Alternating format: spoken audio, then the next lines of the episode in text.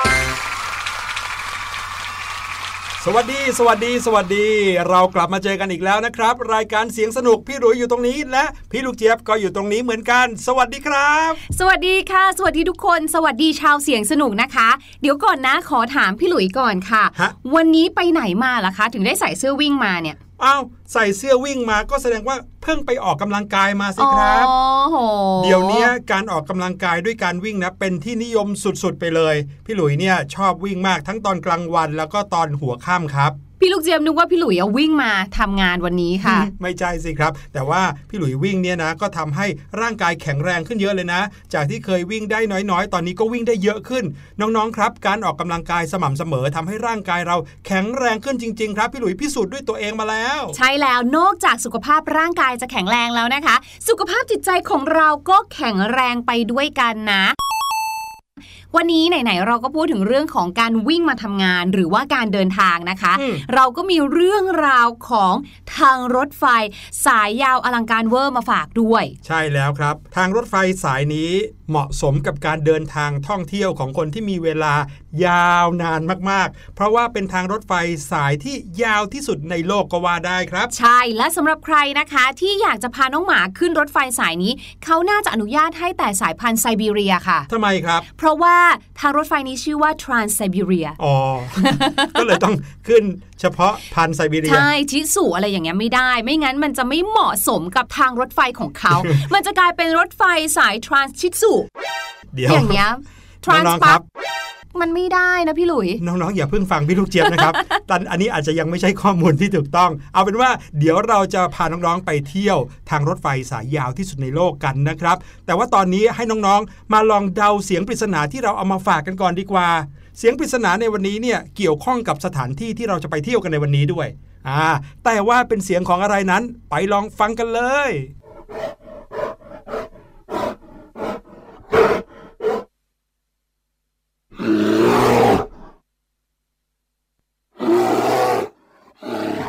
พี่หลุยขาเสียงนี้เนี่ยมันเกี่ยวข้องอะไรกับเรื่องราวที่เราจะมาฝากน้องๆในวันนี้เหรอคะ เจ้ารถไฟสาย Trans Siberia เนี่ย รถไฟสายทรานส์ไซบีเรียนะครับ เป็นรถไฟสายที่ว่ากันว่านะ เป็นรถไฟโดยสารที่ยาวที่สุดในโลกแล้วอืมนะครับ แล้วก็ผ่านหลายประเทศค่ะ เสียงปริศนาที่เราเปิดให้ฟังในวันนี้เนี่ยเป็นเสียงของสัตว์ชนิดหนึ่งครับ ที่เป็นสัญลักษณ์ของประเทศประเทศหนึ่ง ที่ทางรถไฟสายทรานส์ไซบีเรียนี้ผ่านด้วย อุ้ยเสียงสัตว์เหรอคะน่ะอืมพี่ลูกเจี๊ยบนึกว่าเสียงเลื่อยไม้เนาะฟังตอนแรกเหมือนเสียงเลื่อยไม้เลย แต่บอกเลยนะครับ ไม่ใช่ครับน้องๆ ลองเดากันดูก็แล้วกันว่าเป็นเสียงของสัตว์ชนิดไหนตัวอะไร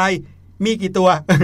เอาละครับ ปล่อยเวลาให้น้องๆเดาเสียงปริศนากันไปก่อนนะครับ เดี๋ยวเราจะกลับมาเฉลยกันแน่นอน แต่ว่าตอนนี้ได้เวลาที่เราจะไปเที่ยวทางรถไฟสายทรานไซบีเรียกันแล้ว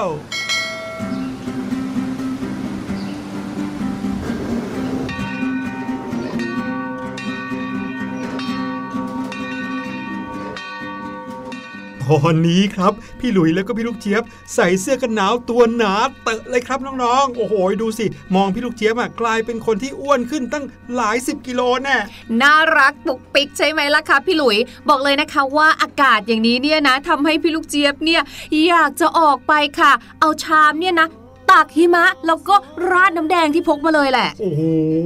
ตอนนี้เราทั้งสองคนนะครับ อยู่ในสถานที่ที่หนาวมากๆเลย แล้วก็กำลังจะขึ้นรถไฟสายที่ยาวที่สุดในโลกครับ แต่ก่อนที่เราจะพาน้องๆขึ้นรถไฟไปกับเรานะครับ เราจะมารู้จักกับประวัติของรถไฟขบวนนี้กันก่อนดีกว่าว่า เส้นทางสายนี้ทำไมถึงได้กลายเป็นเส้นทางรถไฟโดยสารที่ยาวที่สุดในโลก และมีความสำคัญยังไง กลายเป็นสถานที่ท่องเที่ยวไปได้ยังไง ตามพี่หลุยแล้วก็พี่ลูกเจี๊ยบมาเลยครับ นับย้อนเวลาไปถึงช่วงปลายของศตวรรษที่ 19 นะครับ ก็คือช่วงปี 1891 ตอนนั้นเนี่ยก็มีการค้าขายกันทั่วโลกมีการเชื่อมโยงกันแล้วนะครับ ไม่ว่าจะเป็นทางฝั่งเอเชียทางฝั่งยุโรป ประเทศอย่างญี่ปุ่น อังกฤษแล้วก็อเมริกาเขาก็มาจับจองพื้นที่ของประเทศตัวเองในประเทศจีนกันครับ เพื่อที่จะได้มีการค้าขายกัน เรียกว่ามีตลาดกลางนะครับ ถ้าใครอยากที่จะมาค้าขายกับประเทศญี่ปุ่น ประเทศจีน ประเทศอเมริกา ก็มักจะเดินทางมาตรงนี้ที่เรียกว่าทุ่งไซบีเรียนะครับหรือว่าเขตไซบีเรียแต่ว่าเขตไซบีเรียเนี่ยมันอยู่ไกลจากประเทศรัสเซียนะครับ โดยเฉพาะอย่างยิ่งอยู่ไกลจากเมืองหลวงของรัสเซียอย่างเซนต์ปีเตอร์สเบิร์กเนี่ย มากเลยทีเดียว ก็เลยทำให้ทางฝั่งของรัสเซียเนี่ยเริ่มจะอยู่ไม่ไหวแล้ว เนื่องจากว่าคนอื่นเข้าไปค้าขายกันทั่วโลกแล้ว แต่รัสเซียไม่มีโอกาสได้ไปค้าขายตรงนั้นด้วยเลยครับดังนั้นแล้วนะครับ พระเจ้าซาร์อเล็กซานเดอร์ที่ 3 ของรัสเซีย ก็เลยคิดว่าควรจะต้องสร้างทางรถไฟสายนี้ขึ้นมาครับ ชื่อว่าสายทรานไซบีเรีย เพื่อที่จะเชื่อมเมืองหลวงวลาดิวอสต็อกนะครับ เข้ากับกรุงเซนต์ปีเตอร์สเบิร์กนะครับ แล้วก็ลากยาวมาถึงทุ่งไซบีเรียแห่งนี้ เพื่อที่จะได้มีโอกาสค้าขายกับประเทศอื่นเขาบ้างครับ แต่ว่าตอนนั้นประเทศรัสเซียก็ยังไม่ค่อยมีเงินเท่าไหร่ครับ ก็เลยมีการไปกู้เงินของประเทศอื่นๆ อย่างเช่นฝรั่งเศสมาใช้ในการสร้างทางรถไฟ ซึ่ง ทางรถไฟทรานไซบีเรียเนี่ยนะครับว่ากันว่าเป็นเส้นทางรถไฟที่ยาวมากๆเลย ยาวขนาดไหนเหรอครับน้องๆ เส้นรอบวงของโลกใบนี้นะครับมีระยะทางถึง 40,000 กิโลเมตรนะครับแต่ว่าเส้นทางสายทรานไซบีเรียเนี่ยมีระยะทางประมาณ 10,000 กิโลเมตรครับ ดังนั้นก็เท่ากับว่า ระยะทางของทางรถไฟสายทรานไซบีเรียนั้น มีความยาวถึง 1 ใน 4 ของเส้นรอบวงของโลกก็ว่าได้ครับพี่ลูกเจี๊ยบครับแล้วก็ประโยชน์ของทางรถไฟสายทรานไซบีเรียนี้นะครับ ไม่ใช่แค่เรื่องของการค้าขายเท่านั้น แต่ว่าก็ยังเป็นสิ่งที่ทำให้รัสเซียนั้น แผ่อิทธิพลของตัวเองไปยังภูมิภาคที่ทางรถไฟตัดผ่านครับนำพาให้รัสเซียก้าวสู่ความเป็นมหาอำนาจด้วยนะครับ พระเจ้าซาอเล็กซานเดอร์ที่ 3 ครับ บอกว่าจะต้องวางศิลาฤกษ์ในการสร้างทางรถไฟสายทรานไซบีเรียนี้ทันทีก็เลยได้มีการเริ่มต้นสร้างกันในวันที่ 19 พฤษภาคมปี 1891 นะครับ และเรื่องราวอีกอย่างหนึ่งนะครับ ที่ทำให้ทางรถไฟสายทรานไซบีเรียแห่งนี้ เป็นเส้นทางประวัติศาสตร์ก็คือ นอกเหนือจากเงินจำนวนมากที่ถูกนำมาใช้สร้างทั้งทางรถไฟ ขบวนรถไฟแล้วเนี่ยนะครับ แน่นอนครับ ทางรถไฟที่ยาวขนาดนี้ก็จะต้องใช้คนที่มาร่วมสร้างเป็นจำนวนมากมายเลยทีเดียวครับแล้วคนงานเหล่านั้นที่เอามาสร้างทางรถไฟมาจากไหน เขาระดมเอาบรรดานักโทษทางการเมือง ทหาร ชาวไร่ชาวนา คนงานรถไฟ ถ้าเกิดว่าน้องๆ อยากจะนึกภาพนะครับ ก็แทบจะไม่ต่างจากการระดมคนมาสร้างพีระมิด หรือว่าสร้างกำแพงเมืองจีนเลยก็ว่าได้นะครับ แล้วก็ไม่ได้มีการสร้างรวดเดียวจบนะ จะต้องสร้างหลายครั้งหลายหนอย่างน้อยที่สุดถึง 3 ช่วง แต่ละช่วงก็ใช้เวลาหลายปีนะครับ บางช่วงเนี่ยมีการเกณฑ์คนงานมาร่วมถึงเกือบ 1 0 0 0 0แสนคนน่ะทางรถไฟสายนี้เนี่ยตัดไม้สนที่จะเอามาใช้ทำเป็นรางรถไฟเนี่ย เทียบเท่ากับป่าขนาดใหญ่แห่งหนึ่งเลยก็ว่าได้ครับพี่ลูกเจี๊ยบ ซึ่งก็ไม่ได้มีแค่ทางที่อยู่บนพื้นอย่างเดียวนะ แต่ทางรถไฟบางแห่งก็ต้องข้ามน้ำด้วยนะครับเขาก็จะต้องมีการสร้างสะพาน แล้วก็มีรางรถไฟอยู่บนนั้น ถ้าเป็นสะพานใหญ่เนี่ยก็จะต้องขนเหล็กแล้วก็เครื่องมือ โดยใช้เลื่อนไปตามถนนดิน แล้วก็เรือขนส่งวัสดุแล้วก็อุปกรณ์ไปให้คนงาน โอ้โหบอกได้เลยว่าขั้นตอนในการสร้างทางรถไฟสายทานไซบีเรียนั้นเนี่ยไม่ใช่เรื่องง่ายนะครับแล้วก็ใช้เวลานานหลายปีกว่าจะสร้างเสร็จครับ รถไฟทรานไซบีเรียนะคะ จริง ๆ แล้วเนี่ยมีทั้งหมด 3 เส้นทางค่ะ โดยเส้นทางหลักนะคะ หรือที่เขาเรียกกันว่าเป็นทรานไซบีเรียแท้ๆเลยเนี่ยมีชื่อว่าทรานไซบีเรียนค่ะ มีจุดเริ่มต้นจากกรุงมอสโกนะคะ ไปยังเมืองวลาดิวอสต็อก ซึ่งเป็นเมืองท่าทางตะวันออกของรัสเซียค่ะ อยู่ใกล้กับเกาหลีใต้และญี่ปุ่นด้วยนะ โดยระยะเวลาการเดินทางเนี่ยนะคะ ถ้าไม่แวะพักเลยนะ ก็จะใช้เวลาประมาณ 1 สัปดาห์ค่ะและรถไฟสายนี้นะคะ ก็จะวิ่งทุกวันเลย ตั้งแต่วันจันทร์ถึงวันอาทิตย์ วันละรอบนะคะ แต่ละขบวนเนี่ยก็จะออกเดินทางห่างกันประมาณ 10 ชั่วโมงค่ะ เช่น สมมติว่าวันเนี้ยออกเดินทางตอนบ่าย 3 วันพรุ่งนี้รถไฟทรานไซบีเรียสายนี้นะคะ ก็จะออกเดินทางในเวลาเที่ยงคืนกว่าค่ะ เส้นทางต่อมานะคะ เส้นทางที่ 2 ก็คือ Trans Manchurian ค่ะ วิ่งจากมอสโก ฮาบิน ปักกิ่งนั่นเองค่ะ วิ่งสัปดาห์ละ 1 ครั้งใช้เวลา 6 วันค่ะ ส่วนเส้นทางสุดท้ายนะคะ เรียกว่าเป็นเส้นทางที่ popular มาก ๆ คือนักท่องเที่ยวเนี่ยนิยมไปเส้นทางนี้ค่ะ ก็คือ Trans Mongolian วิ่งจากมอสโก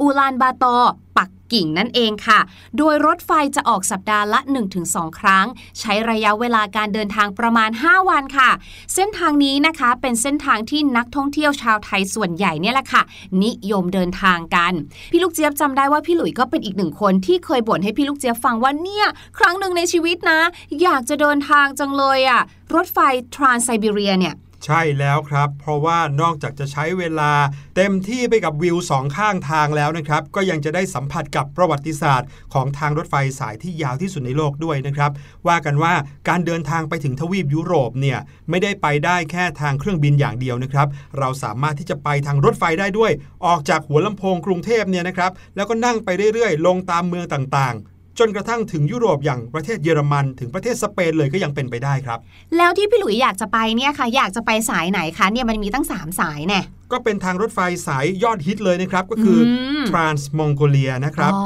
แต่ว่าทั้งหมดเนี้ยเราก็เรียกรวมว่า Trans Siberia ครับ เนื่องจากว่าเป็นการเดินทางข้ามทวีป จากประเทศจีน ยาวไปจนถึงยุโรปได้เลยอืมถ้าอย่างนั้นค่ะ ถ้าพี่หลุยเนี่ยนะ อยากจะเดินทางเส้นทาง Trans-Mongolian นะคะ หรือ Trans-Manchurian เนี่ย พี่หลุยก็ต้องไปทำวีซ่าที่ประเทศจีนก่อน ใช่แล้วครับ วีซ่าก็คือใบผ่านทางนั่นเองนะครับ ถ้าเกิดว่าน้องๆ อยากจะไปในประเทศต่างๆ ก็ต้องศึกษาก่อนว่าประเทศเหล่านั้นต้องการวีซ่าในการเดินทางเข้าประเทศของเขาหรือเปล่า แต่อย่างประเทศเพื่อนบ้านของเราหลายประเทศนะครับเขาก็มีสัญญาร่วมกันไว้ ถ้าคนไทยอยากจะเดินทางไปยังประเทศนั้นๆ ก็ไม่จำเป็นต้องใช้วีซ่านะครับซื้อตั๋วเครื่องบินแล้วก็ไปได้เลย เช่นเดียวกันกับประเทศเหล่านั้น ถ้าอยากจะมาไทยก็ไม่ต้องทำวีซ่าเหมือนกันนะครับ แต่ถ้าเกิดว่าเป็นประเทศที่อยู่ห่างไกลหน่อยก็มักจะต้องขอวีซ่ากันก่อนครับเมื่อกี้นี้เราคุยกันว่า รถไฟสาย Trans Siberia เนี่ยก็คือเป็นรถไฟสายที่ยาวที่สุดในโลกแล้วใช่ไหมพี่หลุย ใช่โถโถโถโถโถพี่หลุย พี่หลุยยังไม่ได้อัปเดตละ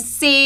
ทำไมล่ะครับ เพราะว่าตอนนี้ค่ะ ใหม่ล่าสุดกิ๊งกิ๊งๆมาเลยค่ะ พี่ลูกเจี๊ยบขอนำเสนอเส้นทางรถไฟที่ยาวที่สุดในโลก เดี๋ยว ก็ทรานไซบีเรียไงครับพี่ลูกเจี๊ยบ no no no ค่ะ บอกเลยว่าเส้นทางที่กำลังจะเล่าให้ฟังเนี่ยนะคะ เส้นทางนี้จะใช้โดยรถไฟตู้คอนเทนเนอร์จากเมืองอีวูไปจนถึงเมืองหลวงของสเปนในกรุงมาดริดค่ะ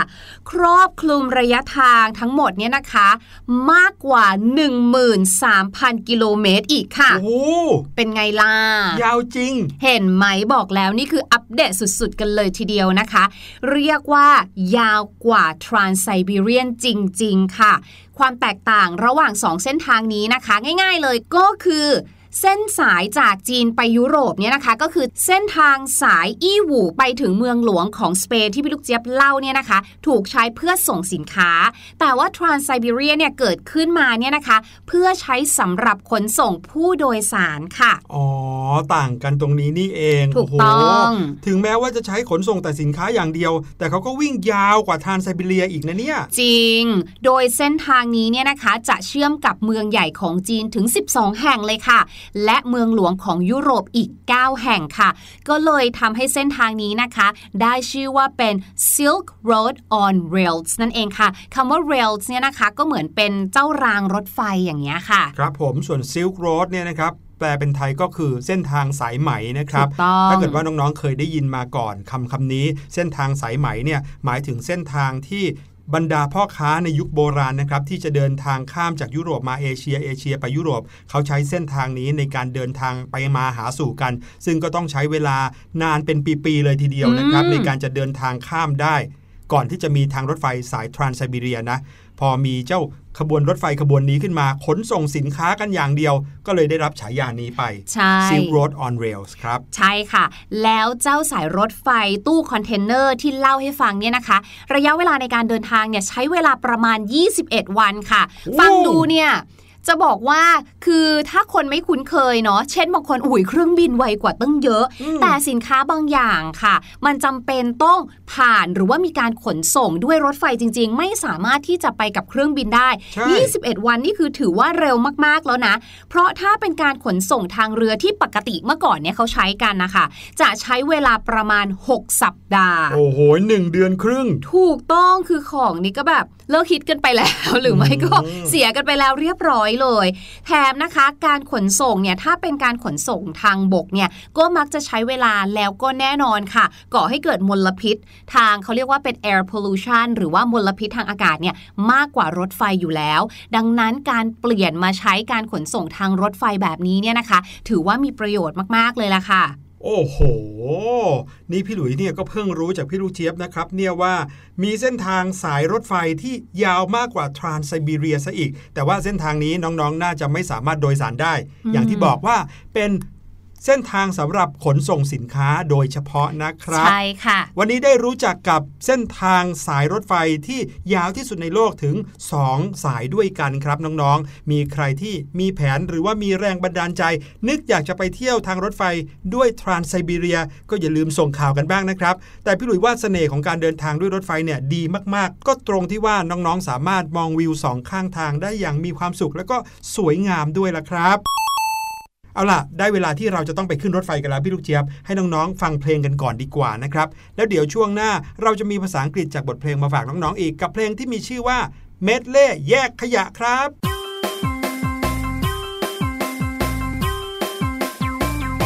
มันเป็นเรื่องด่วนต้องทำทันที มันเป็นเรื่องด่วนต้องทำเดี๋ยวนี้ ต้องทำเดี๋ยวนี้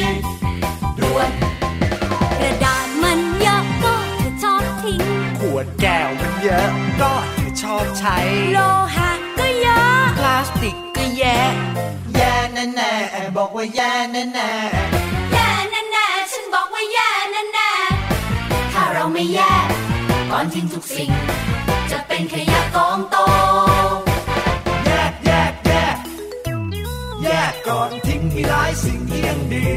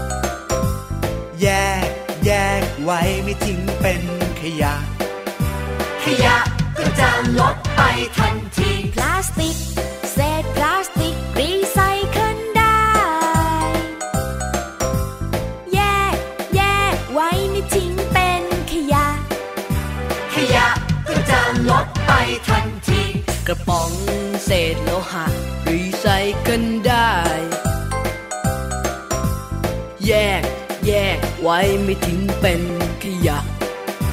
ขยะก็จะลดไปทันที แก้วนี่แยกแก้ว กระดาษนะแยกกระดาษ พลาสติกนะแยกพลาสติก โลหะนะแยกโลหะ แยกเอาไว้ไปรีไซเคิล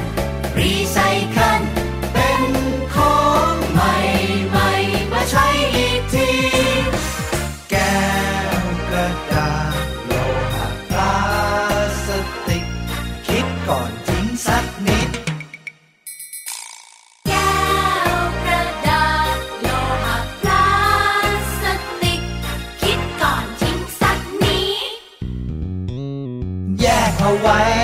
แยกออกไป รีไซเคิลเถิดนะ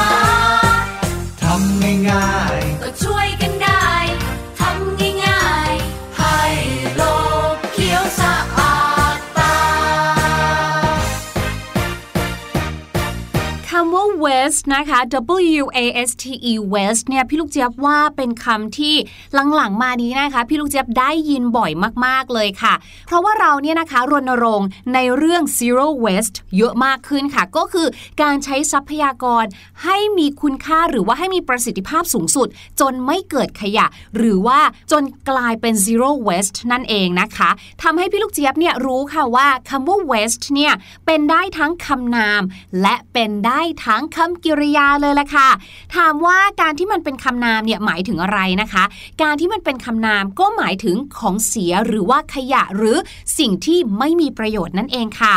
ส่วน waste นะคะที่ถูกนำมาใช้ให้มีหน้าที่เป็นคำกริยาเราก็จะเจอกันบ่อยๆเนาะเช่น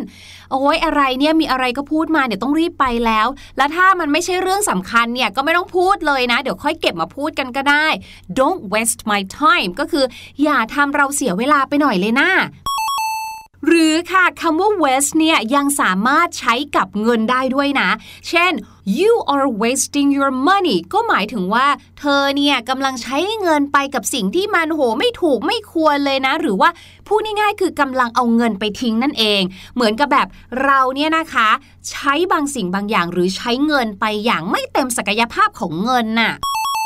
กับอีกหนึ่งคำนะคะที่น่าสนใจไม่แพ้กันเลยค่ะ เพราะว่าออกเสียงแทบจะเหมือนกันเลยนะคะ ก็คือ west อะงงละสิทำไมพี่ลูกเจี๊ยบออกเสียงเหมือนกันเลย west อันนี้นะคะ w a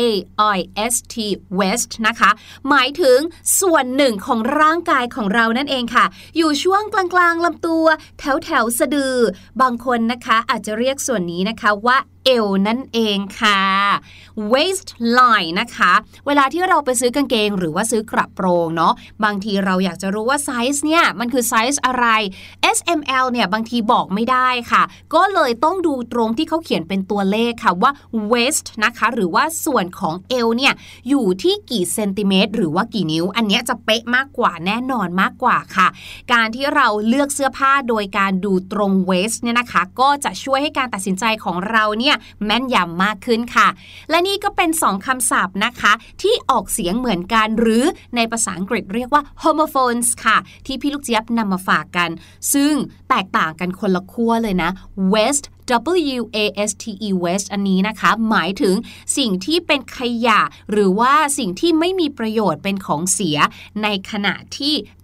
W A I S T West อันนี้หมายถึงส่วนเอวของเราค่ะ ขอบคุณพี่ลูกเจี๊ยบมาก ๆ เลยนะครับ คำพ้องเสียงในภาษาอังกฤษก็มีเหมือนกันนะครับเยอะซะด้วย เดี๋ยวเราจะมาเรียนรู้กันไปเรื่อยๆ กับเสียงสนุกนะครับ แต่ว่าตอนนี้ไปฟังเสียงปริศนากันอีกสักรอบหนึ่งเดี๋ยวจะกลับมาเฉลยว่าเสียงปริศนาวันนี้เป็นเสียงของอะไรครับ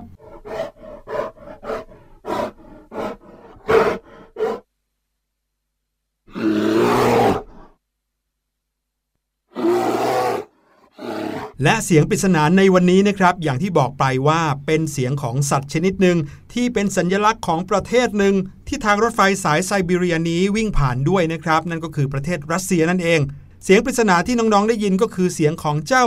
หมีกริซลี่นั่นเองครับ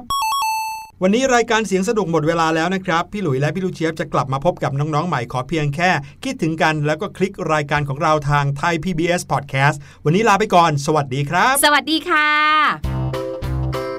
สบัดจินตนาการสนุกกับเสียงเสริมสร้างความรู้ในรายการ เสียงสนุก